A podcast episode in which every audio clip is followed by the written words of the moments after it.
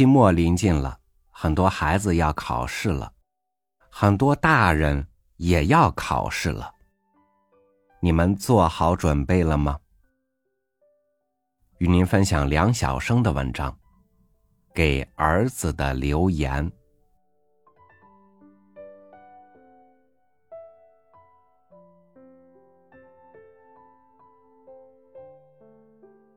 儿子，你今天放学，爸爸已回哈市了。你在期末考试前不知能否回来？因为四叔昨天夜里突然从哈市打电话来，告诉奶奶病了，正于医院抢救中。你无法完全理解爸爸对奶奶的亲情，这亲情中包含了太多太多儿子对母亲的内疚。等我从哈市回来，再讲给你听。爸爸有一种极不祥的预感，可能爸爸此一去，将永远失去爸爸的妈妈了。写到这儿，眼泪在爸爸眼里转。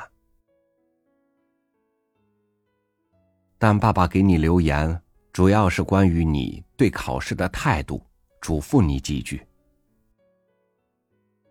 当了爸爸妈妈的中年男人、女人，几乎都这样，一颗心分几半主要的两半给儿女，给自己的爸爸妈妈。所谓上有老，下有小。你将来人到中年，那时你也会有深切的体会。我认为，你已经努力学习了，这爸爸看到了。妈妈也看到了，所以，无论你此次考得多么差，爸爸妈妈都不会埋怨你的，因为你已经尽到了自己是学生的义务，已经表现出了自己对自己的责任心。父母因为一次考试的失利而埋怨你这样一个儿子是错误的，对儿也是不公平的。考试。能否正常发挥自己的学习水平很重要。所谓正常，其实就是尽量做到凡是自己会的，能答对的，不丢太多的分，甚至不丢分。当然，要做到这一切也不容易，因为考试是一种特殊氛围的场，在规定的时间内，面对那么多项考卷。考生难免心里紧张，一紧张，每每会的也似乎不会了。一道难题卡住，纠缠过久，时间不允许，干脆放弃，丢分又太多。以为对于别的同学根本不算难题，自己觉得难，仍因自己太笨。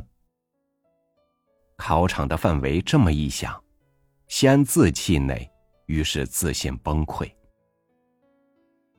以上种种皆考场紧张的原因，一半源自于外界，比如以前没考好，爸爸妈妈曾给脸色看；一半源自于内心，怕在同学中太失面子。爸爸妈妈以前确因你没考好，曾给你脸色看过。但那时你太贪玩，学习缺乏上进心。现在你不是改变了吗？你既改变了，爸爸妈妈对你的考试成绩的态度，不是也改变了吗？好故可喜，差亦欣然。这是爸爸妈妈的保证。首先，绝对是爸爸对你考试的成绩的真实不相欺的态度。中国的教育体制有问题，这是你们前几代学生所面对的现实。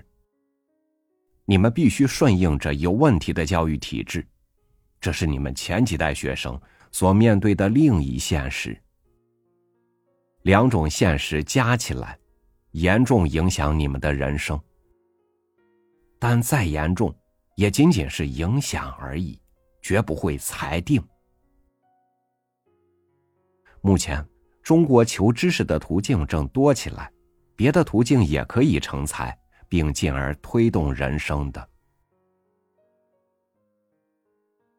这么一想，一次考试成绩不理想又怎样？高考落榜又怎样？是遗憾，但绝非是人生的深渊。总之，我是在指出，爸爸妈妈能正确对待了，你自己反而不太能正确对待了似的。否则，你为什么临考前总失眠呢？为什么仅仅一科失利就阴云满面呢？想想那些参加奥运会的各国运动员吧。四年一目，有人苦练四年只为一搏，也有人一搏失利，由于年龄原因，以后无再搏的时机。那他们不活了吗？要学他们面对挫折的心理承受力。除了心理要调整，战术上也要调整。爸爸给你的建议是，不在难题上纠缠太久。看了两遍还没找到解题的良好感觉，那么干脆绕过。将会的题、易的题全解完了，回头再来攻克。倘已没时间，拉倒。总之，一味只管做下去，遇难题就绕行，先将有把握的分数拿下来再说。高考前的一切考试不过是热身式的考试，意义在于经验的积累和教训的总结。考数学前一天不必苦苦钻研，干脆放松，连书也不翻。应该静下心来回想一下，自己以往所遇难题有几种类型，解题和思路有什么规律性。其题可变异为另外哪几种类型？如何看出特征，识别其变异？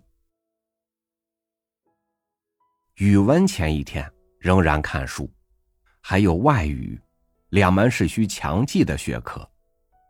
多记一点便有多获几分的可能。作文勿跑题，不求事例先，但求事例准。较严格的符合题意。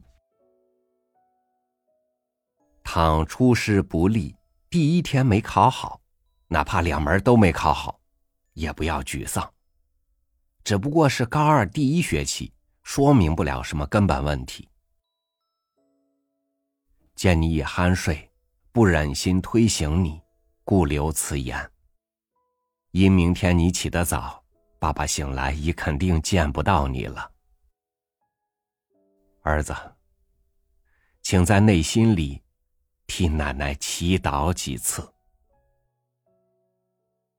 爸爸于夜，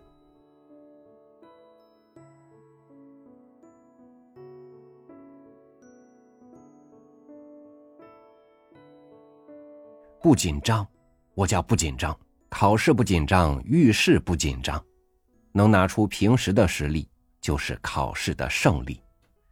年末了，我们、你们一起加油，祝愿我们都有一个好成绩。感谢您收听我的分享，我是朝雨，每天和您一起读书。明天见。